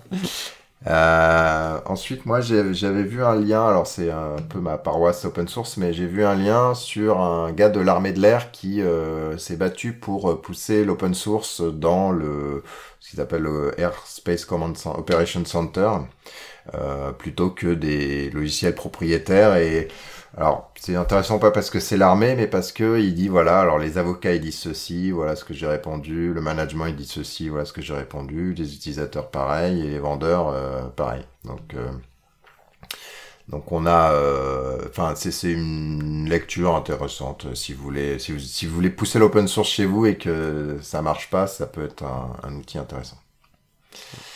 Euh, et sinon, euh, ça, ça va t'intéresser. Je sais pas si tu l'as lu, Vincent. C'est euh, une personne qui dit euh, la bonne façon de, de délivrer du, du logiciel, en fait. Et euh, c'est une fille qui a bossé chez pas mal de gens, notamment, je crois, VMware. Et elle explique qu'en gros, ben, il n'y a pas de bonne solution. Faut vraiment voir euh, son client et que, euh, enfin, une, une de ces règles un peu euh, un peu rapide, c'est de dire, ben, si euh, votre produit il vaut zéro et que vous êtes tout sur l'expérience utilisateur, il faut réaliser très rapidement pour euh, montrer les fonctionnalités très vite euh, et les, les, choses gimmicks, et se focaliser sur l'expérience utilisateur même s'il y a des petits bugs. L'autre, si vous êtes des, clients plus entreprise, eh ben eux ils veulent plutôt un truc qui est stable, qui marche bien quand on le délivre. Eux ils aiment pas mettre à jour toutes les trois secondes. Euh, et donc délivrer, même si c'est plus lent, si vous amenez moins de fonctionnalités, délivrer de manière euh, à, cadence régulière, euh, c'est c'est plus intéressant. C'est le cas, oui. C'est le cas. Euh, toi, XWiki Open Source, on livre tous les deux mois à peu près une nouvelle version communautaire. Et euh, côté XWiki SS, la société, euh, c'est on a une, une fois par an une version, quoi, une version stable, certifiée, etc effectivement. Moi, j'avais, j'avais plus vu du point de vue aussi organisation, c'est-à-dire que euh, avant on avait les cycles en V, après il y a Scrum qui a beaucoup été mis en place et vu que Scrum c'est très organisé, très organisation, très planification, ça a été mis un peu partout bêtement, sans s'adapter au contexte. Donc euh, en disant c'est la seule, c'est la seule manière de faire. et euh... ouais, ça, ça me rappelle les gens qui disent ouais nous on fait de l'agile. c'est amusant, tout le monde fait de l'agile voilà. en fait. Et en même ceux qui font des cycles en V. Ouais, et euh, oui, après, c'est du cycle en V en plus petit. Et euh, aux États-Unis, ils ont été un peu plus matures là-dessus. En Europe, c'est vu que c'est un framework qui parle bien à tous ceux qui codent pas, aux, gros, aux big boss et tout ça des sociétés, euh, c'est souvent planification, puis après on fait du code. Et, et vu que Scrum c'est orient, très orienté là-dessus, bah, ça a été appliqué un peu partout. Et il y a des cas où ça marche et des cas où ça marche pas, alors que le vrai truc, c'est qu'il n'y a pas de vraie méthode et qu'il faut s'adapter quoi, à chaque fois. J'avais plus lu dans ce ouais. Sens-là. Ce, par exemple, là, ce que j'ai fait, c'est j'ai mis, moi j'ai fait code first et planification après. Quoi. C'est, on se concentre sur la revue de code et après, s'il y a besoin d'estimer, on le fera. Parce qu'on livre pas d'estimation en prod dans tous les cas. Donc. Ouais. Attends, je n'ai pas suivi ce que tu disais. Je disais que là, dans, dans la, quand je suis arrivé à Creative Data, qu'on a formé les équipes, on a commencé ouais. par du code, des revues de code. On n'a fait aucune planification, d'estimation, de, de trucs comme ça. D'accord.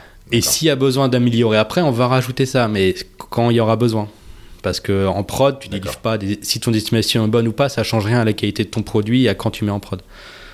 Ouais. C'est ton code que tu livres et c'est la qualité de ton code qui compte avant tout. Donc euh, j'ai essayé d'inverser ouais. la chose. Et ça m'a fait penser à ça. D'accord.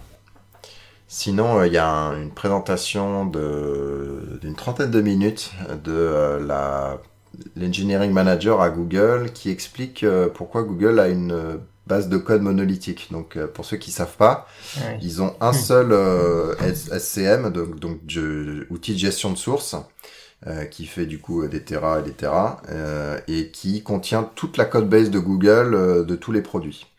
Ce qui fait, alors ce qui a des avantages et des inconvénients, et du coup elle, elle, elle explique les avantages et les inconvénients.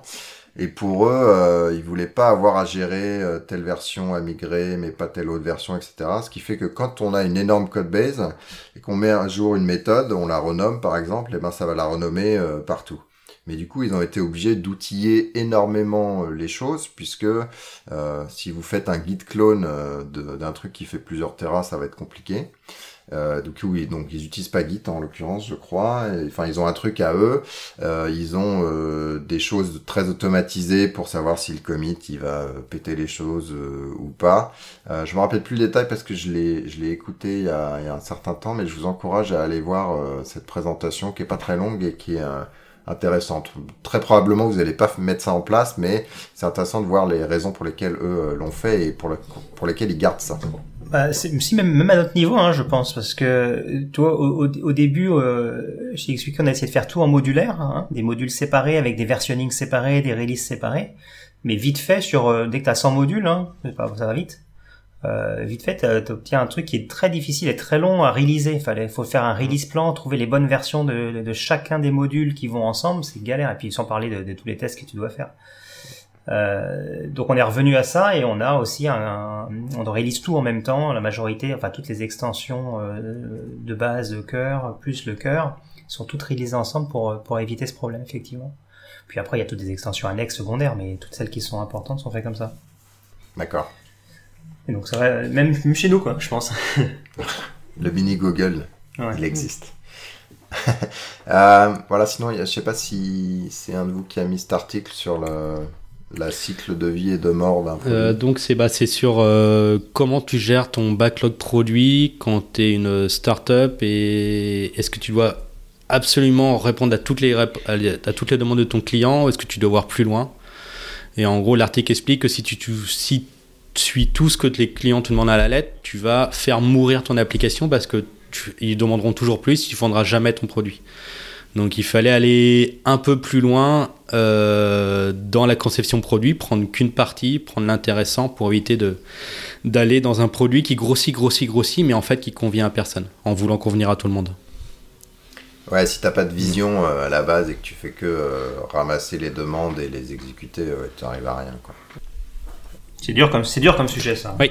C'est vraiment. C'est un compromis entre. J'ai pas trouvé de solution. Hein. J'ai pas trouvé. À chaque fois que j'ai créé des, que ce soit des projets open source, etc., c'est vraiment dur de savoir où t'arrêter. Euh, pas être tenté par rajouter des choses. Et c'est encore plus dur dans une boîte quand t'as la pression du commercial qui dit on, perd le deal à un million euh, parce qu'on n'a pas euh, telle fonctionnalité. Ouais. Ou alors qui dit ah mais je l'ai déjà vendu. Ah bon? Ouais, c'est ça. Après, ça tu peux le résoudre en termes de culture parce que tu peux dire bah Maintenant, tu te débrouilles, du coup, il va, pas le faire, il va pas le faire souvent, ça. Euh, ça. Bah, ça dépend des boîtes, après, mais effectivement. Moi, j'arrive à, j'arrive à canaliser en avant-vente ces trucs-là, donc euh, ça permet de voilà, c'est ça. Ouais, c'est, c'est, un peu... ah, bah, ça, la solution, c'est que tu, tu mets, si tu mets des, des ingénieurs terrain en avant-vente, ça règle... Ouais. Ça règle pas mal le problème. Ah, le problème, c'est que mais tu vends moins. Le problème, c'est que tu plus euh, sur le terrain pour coder aussi, mais ça, c'est autre chose. voilà, c'est ça. Tu peux pas tout faire, voilà. Comment tu fais ton CTO pour partager ton temps? Alors, actuellement, c'est 50% euh, de recrutement, 20% euh, de trucs et le reste de l'avant-vente. Et là, j'ai, je coupe un peu le recrutement et l'avant-vente pour retourner sur le code. En, gros, ce que je vais faire maintenant, c'est que j'ai pas le temps de coder proprement. Donc, au lieu de faire des specs sur ce que je veux, je préfère coder un prototype pour montrer une vision avec des interactions et tout ça, mais le code, il sera à reprendre de toute façon derrière. Donc, parce que si tu veux bien faire le truc, que ce soit bien redondant, que tu aies géré tous les cas d'erreur, ça prend beaucoup beaucoup de temps. Donc je préfère euh, montrer la vision par du code au lieu de faire des points doc ou des dessins. Quoi. Moi je suis 50-50 à peu près. 50% code et 50% euh, management extérieur, euh, présentation, conférence, etc. Et management de la boîte. Oui. Et un, jeu, un jour peut-être. Du coup, je suis pas, je suis, du coup, du coup, je suis pas, je suis pas en avant vente. et je laisse ça à d'autres en fait. Ouais. Moi, euh, en ce moment, c'est un peu dur. Enfin, il y a des, micro-crises, donc je, suis à, je suis à zéro code là. Il faut, faut, que je, faut que je sorte de ce problème, mais, mais euh, voilà, quand as, bah là, tu dis, tu fais 50% de recrutement. Euh, voilà, nous, il y a, y a, des crises liées au nombre de personnes aussi, et du coup, ben, faut, il y a beaucoup de choses pour avoir être sûr d'embaucher les bonnes personnes, mmh. de savoir ce qu'il y a vraiment besoin. Et, et du coup, tu, voilà, c'est important, donc tu le fais, mais du coup, tu es moins euh, sur l'idée. Ouais. C'est dur parce que tu as, une pression, moi aussi j'ai une pression pour, euh, pour bouger euh, en dehors du code tout le temps en fait. Hein. Mm. Mais je trouve que c'est ma valeur ajoutée, je trouve que j'ai de la valeur ajoutée là et que, je, et que si tu bouges sur d'autres aspects, que ce soit de management plus global, etc., je trouve que j'ai moins de valeur ajoutée que quelqu'un, n'importe qui, qui a une tête bien faite quoi. Mais pareil quoi j'ai pas de valeur, j'ai pas d'avantage concurrentiel particulier. Ah, en avant-vente, tu le vois quand même, hein, parce que en avant-vente, t'as un avantage parce que tu connais ton truc, euh, tu connais ton sujet, donc ça marche bien, effectivement. Euh, il se trouve que nous, les personnes qui font de la vente, connaissent extrêmement bien le, le produit et ils savent même développer sur le produit, etc. Donc on a moins le problème. Quoi. ça me faisait penser à un podcast de sport où ils étaient tous blessés, ils faisaient plus de sport. Euh, le fait que le code soit réduit. Bah, ouais. C'est un peu le Java aussi en fait, à un moment, et, puis je faisais plus de Java quoi. Pas faux. Euh... bon, blessé, euh, t'espères que ça revienne quoi. Oui, c'est ça. Non, mais on va faire les, les managers, les, les cast managers, on sait rien, on va trouver un truc. Non, mais faut qu'on soigne quoi. On va faire plus de code. Ouais. Euh, il y a un article intéressant sur euh, de Zach euh, Holman, qui est un ex GitHub, qui qui blogue sur Remote First versus Remote Friendly au niveau des organisations. Et c'est très intéressant. On en parlait au sein des cascodeurs parce qu'on est tous remote d'une manière ou d'une autre et on on, parlait de l'impact que ça avait des, organisations. Et Remote Friendly, c'est genre, bah nous, nous, on est super open, machin, il peut aller travailler de chez lui, il n'y a pas de souci, etc. Euh, ça, en général, ça va, ça part à la catastrophe euh, parce que euh, il y a beaucoup de communications qui sont qui sont implicites le soir autour de la bière ou au café ou etc. Et on a tendance à exclure les gens qui sont remote. Et donc Remote First, il explique vraiment la différence où euh, on impose virtuellement de tout le monde d'être remote. Euh, c'est construit comme ça, les outils comme ça, les procédures comme ça. Et il explique les difficultés. Tout le monde dans la même time zone, bon, c'est difficile, mais c'est faisable. Dans les time zones différentes, c'est un peu plus dur. Donc voilà, il y a plein de plein de points intéressants dans Après, tu as aussi l'équilibrage entre le nombre de personnes qui sont sur un site et ceux qui sont en télétravail. Parce que si c'est à 1 pour 10, mmh. c'est très très dur à gérer. Quoi. La personne ne va pas tenir longtemps. Non, mais c'est ça, c'est un problème d'équilibre. Et de toute façon, si, euh, si l'équilibre n'est pas respecté, c'est là où de toute façon, tu n'auras pas mis les outils en place. Si, si tu as vraiment beaucoup de personnes qui sont en télétravail, obligatoirement, tu vas, c'est, ça va être logique de, de tout organiser autour des, des médias de communication, euh, voilà, les emails, les chats, etc. Euh, si effectivement c'est une minorité, bah non, tu vas les exclure, euh, pas volontairement, mais voilà, le, fait que tout va se passer à la machine à café ou dans des meetings ou dans des machins qui seront pas parce que, voilà, bah c'est ça qui est compliqué. Et un, un, point intéressant, je trouve, euh, pour s'assurer que, que, que tu, ça marche bien, c'est de mettre euh, des managers principaux à distance. En fait, si les managers principaux de la boîte sont tous au même endroit, t'es pas remote first et ça sera euh, remote friendly au, mieux. Mm. C'est sûr. En revanche, tu mets, tu mets les, managers à distance.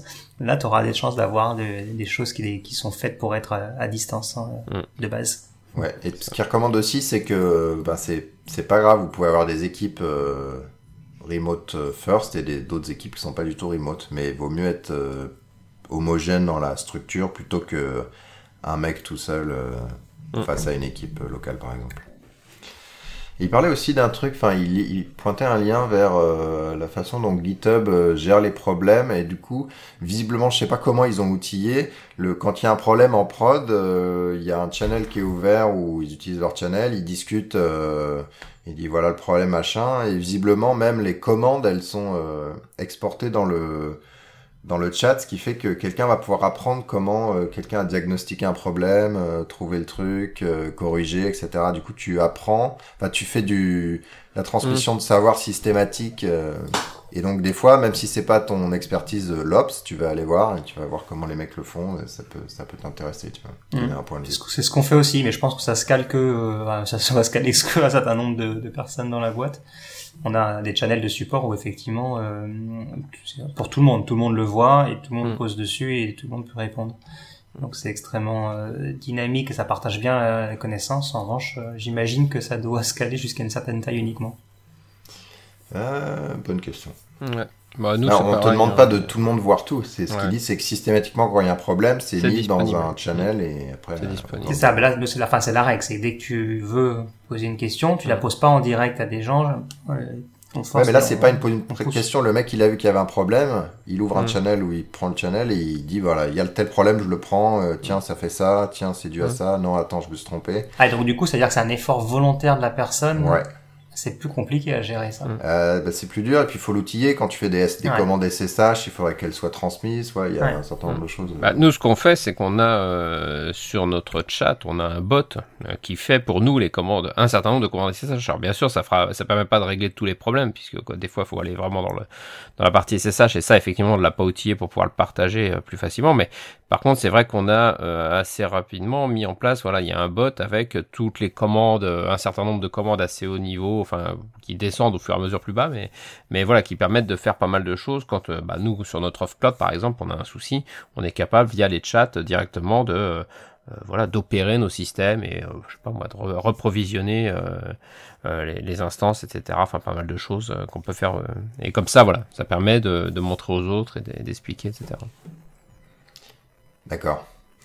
Quand t'as dit opérer, ça m'a fait penser à un épisode de Big, euh, de Big Bang Theory où ils sont dans une chambre froide et le gars il est obligé de jouer à Dr Maboul avec des gants pour essayer de sortir les os. Il n'y arrive pas évidemment. euh, bon, c'était une parenthèse énorme. Juste vite fait sur euh, les, deux articles que j'ai vu passer donc récemment de, alors je sais plus son nom de famille, euh, Sarah quelque chose, euh, qui est en fait une développeuse sur euh, sur Linux, sur son sur son kernel et je crois sur la partie USB 3, il me semble. Euh, voilà, c'est ça, le USB 3 controller driver. Et qui en fait, bon voilà, elle fait un blog post comme quoi, donc elle a, elle a contribué pendant euh, pas mal de temps à cette partie-là de la communauté. Puis bah voilà, malheureusement une fois de plus, comme beaucoup euh, de femmes, elle, a, elle abandonne. Et pourquoi? Bah une fois de plus parce que elle en a marre euh, des railleries et des mauvais comportements du- d'un ensemble de personnes au sein de cette communauté. Euh, voilà, donc c'est juste euh, pour voilà rappeler qu'en 2015, euh, il y a toujours des des problèmes sur comment gérer les, les relations. C'est ce qu'on discutait euh, tout à l'heure euh, avant que l'épisode commence. Ça n'arrive pas que pour les femmes. Hein. C'est clairement, c'est pas un problème non plus. euh, faut pas dire qu'il y a que les femmes, même si certainement c'est plus dur de, de- quand on est dans la minorité de voilà d'avoir, on, on est plus facilement raillé, etc. Et, et- mais euh, pour tout le monde, euh, quand on est dans une communauté open source, savoir interagir avec les gens et savoir où il faut s'arrêter et savoir euh, à quel niveau, comment communiquer avec les autres, ça reste un, point super important si on veut avoir une, communauté saine. Et justement, donc, elle a écrit un deuxième article qui est plus intéressant à mon, sens, qui justement où elle essaye d'expliquer quelle est sa vision elle d'avoir une communauté, comment gérer une communauté pour qu'elle soit saine.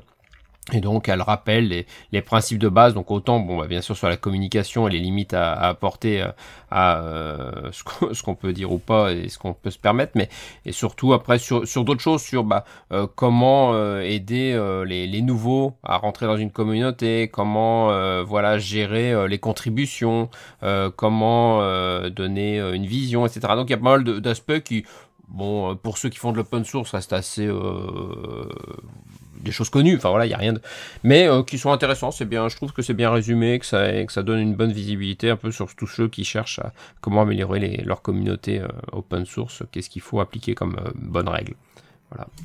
D'accord. Euh, voilà, sinon dans le divers rapidement, il y a un article intéressant sur la police San Francisco, qui est la nouvelle police qui est sur iOS euh, 9, euh, je sais plus si c'est dans El Capitan aussi, et euh, dans Apple Watch. Et il explique que c'est une fonte euh, fait pour le, le- un usage digital, donc ça remplace Helvetica quand même. hein. Donc euh, Helvetica, euh, c'est vieux. hein. Euh, et ils expliquent notamment que c'est en fait pas une fonte, mais plusieurs fontes euh, qui changent d'approche quand la taille diminue. voilà, donc c'est assez intéressant pour les gens qui aiment bien le- les fontes. c'est intéressant. Voilà, on n'a pas de débat aujourd'hui. euh, On a, on a pas mal discuté, cela dit. Une petite rubrique euh, débutant.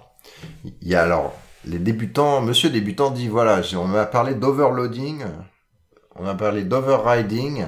C'est quoi la différence? C'est quoi Est-ce que c'est la même chose? Déjà, c'est quoi la, la, la traduction française? Surcharge. Il y en a un des deux qui est surcharge. oui, voilà. ouais, c'est ça. Je suis d'accord. Bon, il n'y a pas de traduction, donc Override, c'est remplacement. Euh, overloading, c'est surcharge. je Ouais, dirais. remplacement. Et ouais, ça, c'est override, remplacement. remplacement. Ouais, remplacer, ouais, ça, ça, marche très bien. Ouais. Bref, euh, ce qui est important, c'est que il y en a une qui effectivement dit je prends la même signature de la méthode, mais je vais changer l'implémentation dans ma sous-classe. Donc ça, il y a, il y a une notion de hiérarchie de classe avec, euh, je sais pas, euh, les, la classe animale et ensuite la classe mammifère. Et on va peut-être changer l'implémentation d'une méthode. Donc ça, c'est le overriding.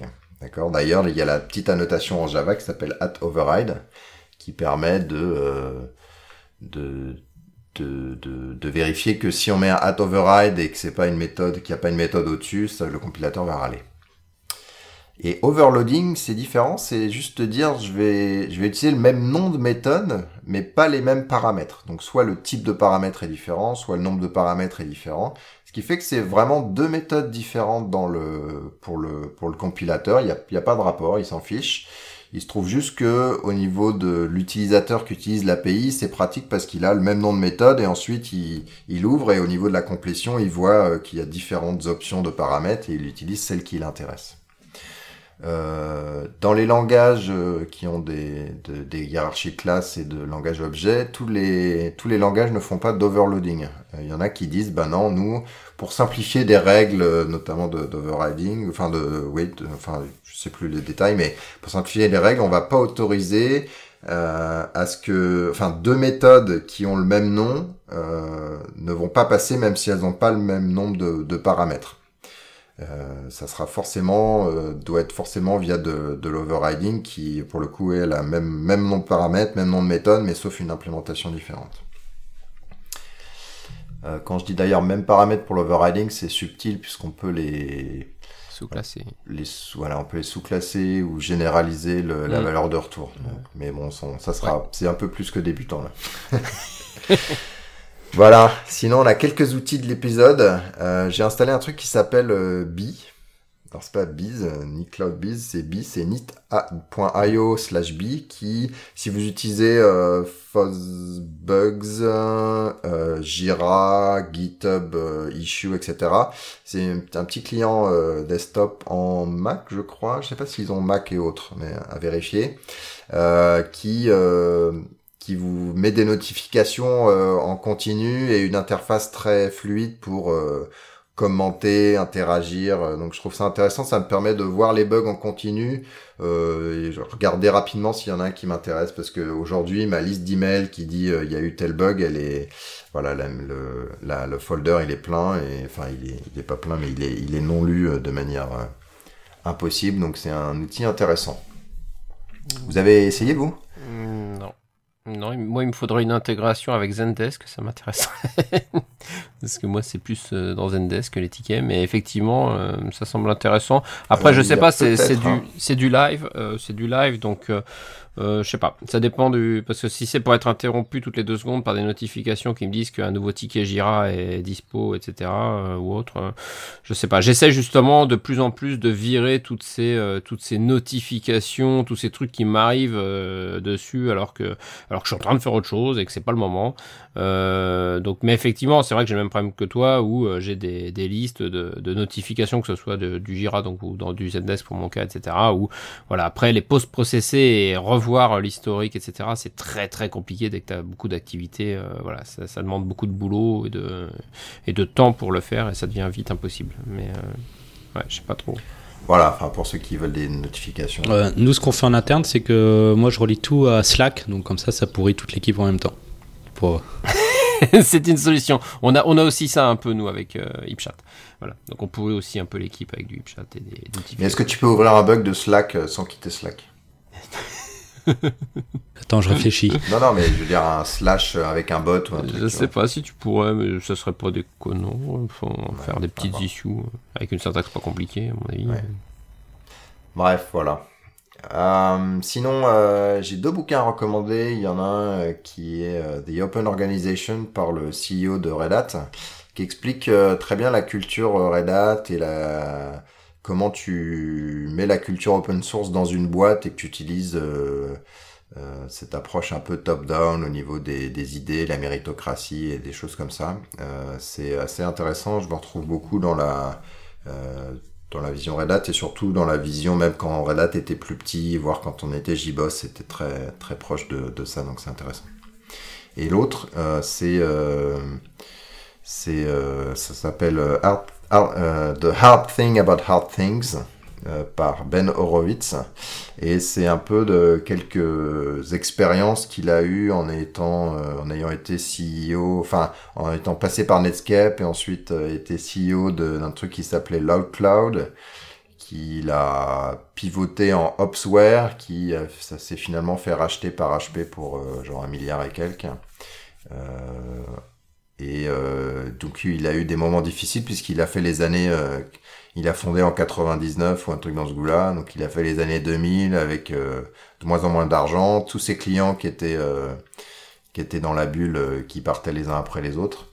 Et donc il y a des, enfin tu vois qu'il, donc lui, tu vois qu'il est probablement micromanager, mais tu vois qu'il a beaucoup pensé euh, au sujet et qui euh, et qu'il essayait de penser à fond et après d'exécuter dedans. Donc ce retour d'expérience c'est intéressant. Euh, un point, par exemple, une anecdote, c'est qu'il dit euh, si vous attendez euh, qu'un qu'un de vos employés vous demande une augmentation, vous êtes en train de construire une une organisation qui est politique. Parce qu'en fait, le gars, au lieu de passer son temps à améliorer votre votre entreprise, vos produits ou je sais pas quoi, il a été obligé de passer son temps à préparer son, son augmentation. Il y va, donc euh, mettons vous négociez, euh, il a l'augmentation est acceptée, du coup ça incite les gens à passer du temps pour préparer leur augmentation et à, demander, enfin les gens qui ont un peu euh, qui sont en tendance à ouvrir leur gueule vont avoir les augmentations, les silencieux vont pas l'avoir, là il y a tout un effet, un cycle négatif. Donc lui, il préfère euh, une revue systématique de, de, de progrès, euh, assez carré, et avec du coup de, des, des progressions de carrière euh, pareil assez carré pour que les gens ils disent bah si tu t'améliores dans la boîte, tu auras ta progression, sinon euh, t'auras rien quoi. Et d'éviter des, des discussions et du, du cas par cas.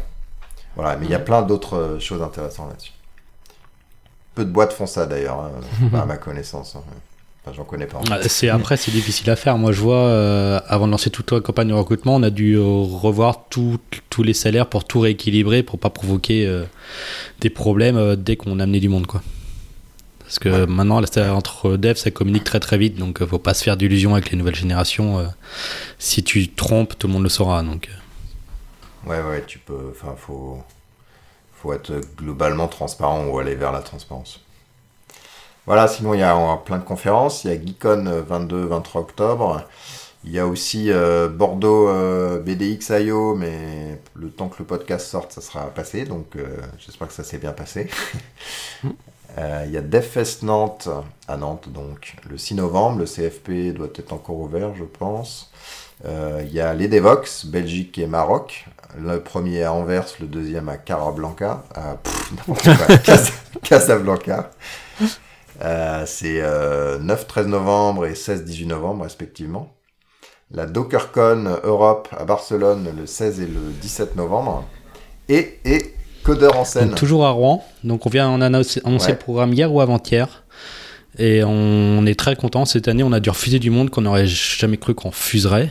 Et on a une track Java notamment qui est pas très pour les débutants, mais qui va être très sympa pour ceux qu'on fait depuis pas mal d'années. Et on a mis un petit piège, on a glissé une track PHP au milieu pour, euh, pour ajouter un peu de diversité. C'est la. C'est la salle Voilà.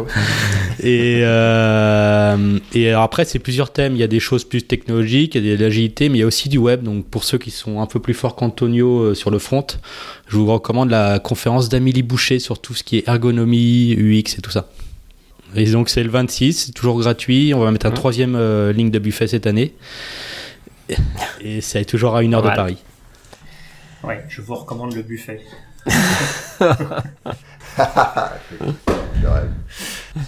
bon, euh, écoutez, bon, bon petit épisode. Euh, encore merci à, à toi, Gwen, et à Creative C'est toujours Youn, mais c'est pas grave. C'est toujours Youn, c'est ce que j'allais dire. Ça n'a pas changé. Ah là là là là là là. Désolé, je m'excuse. Mais c'est le Rouen qui, qui piège. non, je crois que c'est, je crois que c'est moi. Euh, je crois qu'on l'a fait tous, ça. Hein. franchement, euh, avant que tu me le dises, c'était pareil. c'est normal, j'allais été. Donc je me suis trompé combien de fois pendant l'épisode euh, Une, je crois, c'est tout. Une je crois, ouais. Donc, une... en fait, j'ai même quasi hésité à préenregistrer et pour pouvoir appuyer sur un bouton et dire ton prénom automatiquement. c'est simple, hein, il y a une syllabe, c'est pas très dur. ouais, c'est bien. Bon, en tout cas, merci à toi, Youn. Merci à c'est un plaisir. Data, et, euh, et bonne chance à vous. Euh, ça a l'air, ça a l'air intéressant. C'était couillu à lancer, je pense, donc euh, bien joué. Oui, oui. Félicitations. Merci. Voilà, allez, on va pouvoir aller tous aller aux toilettes ah et manger. Travailler peut-être. Allez, allez, au revoir tout le monde. Au revoir. allez, salut, salut. salut.